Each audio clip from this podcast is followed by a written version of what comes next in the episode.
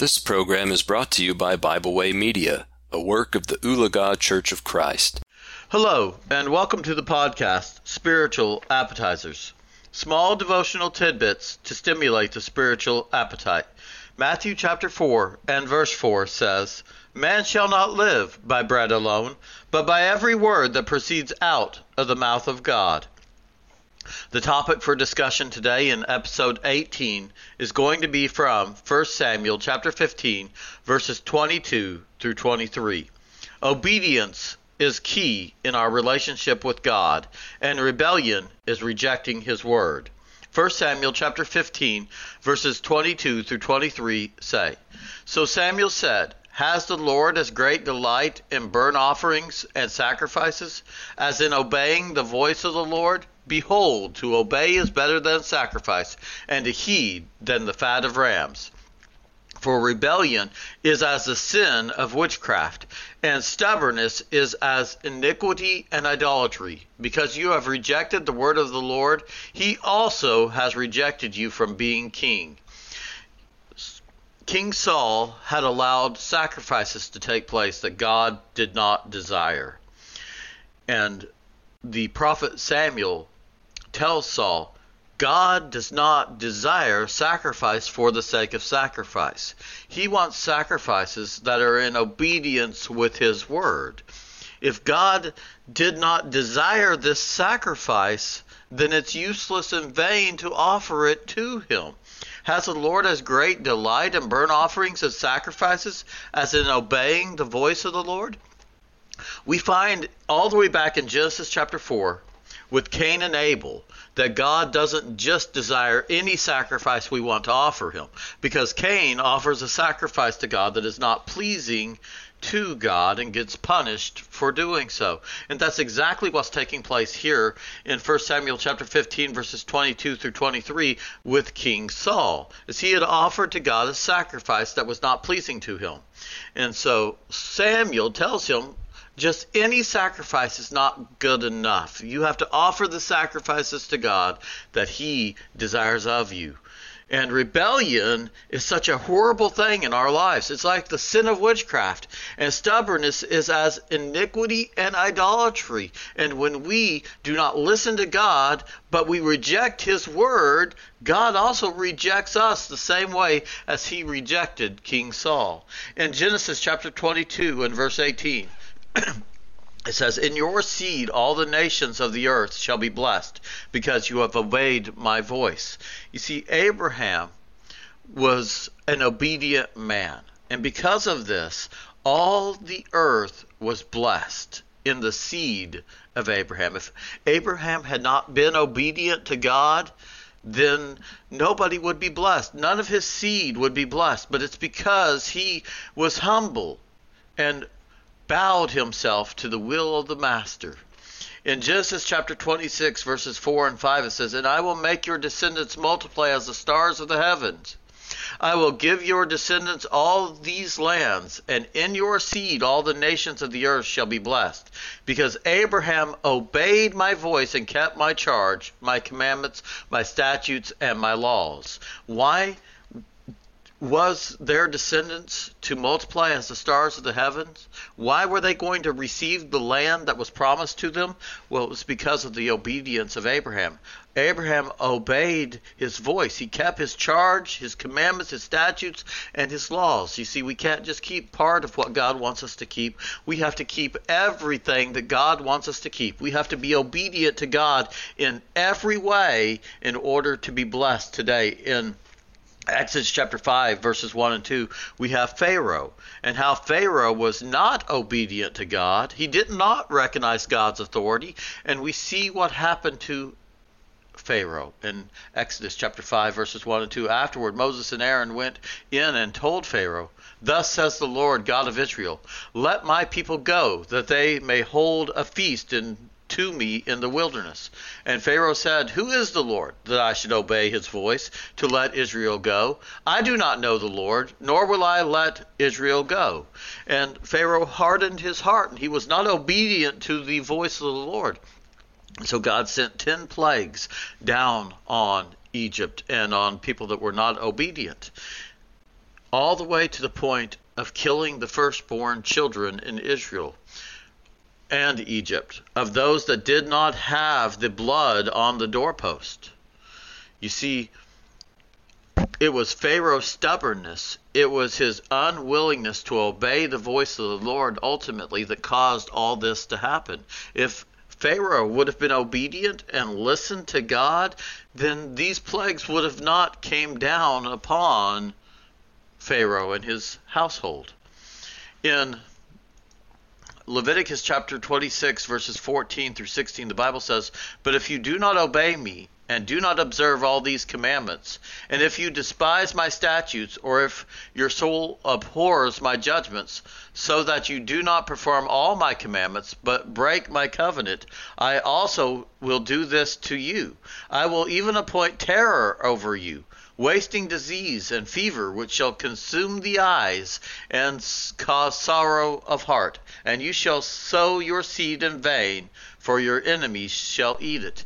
You see, this is what was going to happen to Israel if Israel did not obey God. If they did not love him and keep his commandments, but if their soul abhorred his judgments so that they would not perform his commandments, but break my covenant, he was going to allow them to destroy themselves. He was going to to take away their blessing from them. I will even appoint terror over you, wasting disease and fever, which shall consume the eyes and cause sorrow of heart. And this is what sin does in our lives. It causes sorrow of heart. In Deuteronomy chapter 4, verses 30 verse 29 through 30, says, But from there you will seek the Lord your God, and you will find him, if you seek him with all your heart and with all your soul, when you are in distress. And all these things come upon you in the latter days, when you turn to the Lord your God and obey his voice.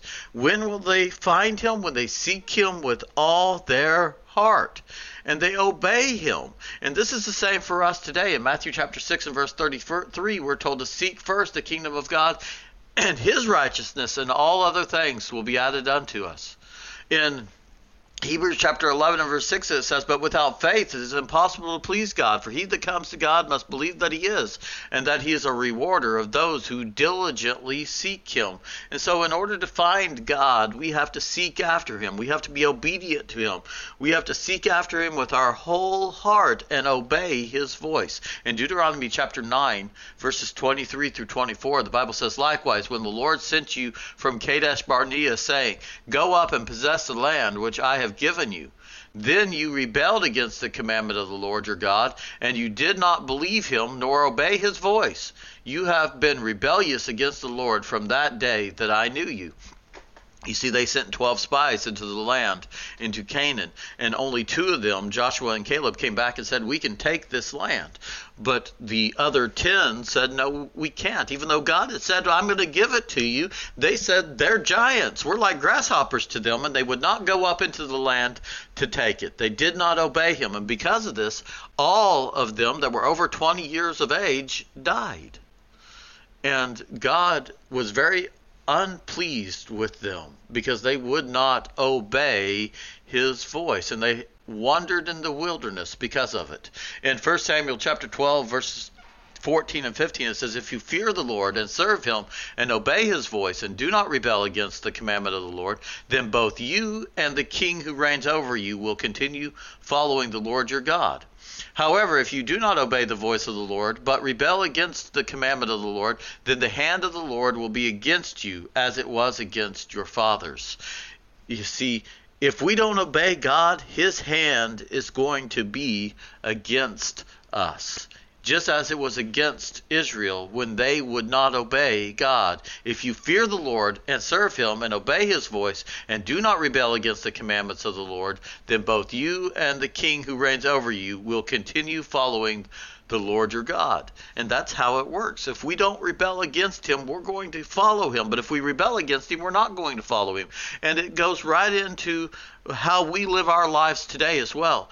God says in Hebrews chapter 10 and verse 25 to forsake not the assembling of ourselves together, as is the manner of some. But there are so many people in the world today that think, oh, I don't have to be in services. I don't have to be there when the Lord's church is assembling. And so they rebel against the command of the Lord our God.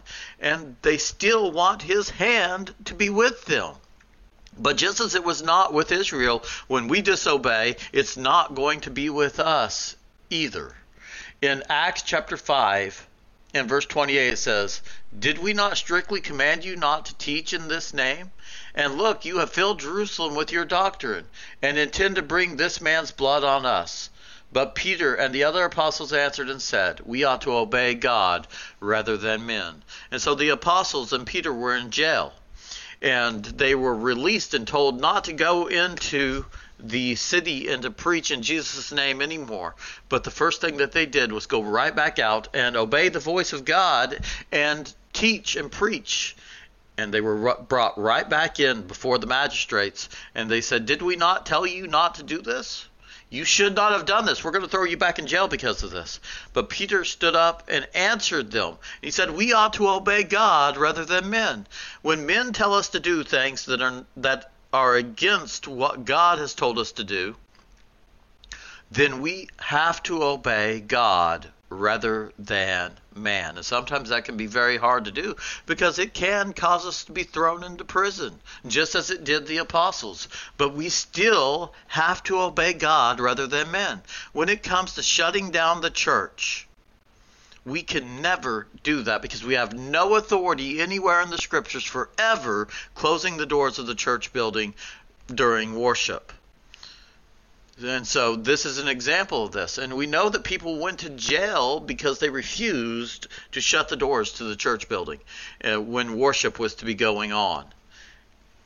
We need to obey God rather than man in every circumstance in our lives. In Romans chapter 1 and verse 5, it says, Through him we have received grace and apostleship for obedience to the faith among all nations for his name. You see, Paul told the church at Rome, it's through obedience to the faith, through obedience to God, that we have received grace and apostleship. We would not be apostles if it was not for obedience. And as apostles, we have to be obedient to the faith among all nations for his sake. In Romans chapter 2, verses 5 through 10, Paul continued this idea, said, But in accordance with the hardness of your impenitent heart, you have you are treasuring up for yourself wrath in the day of wrath and revelation of the righteous judgment of God, who will render to each one according to his deeds.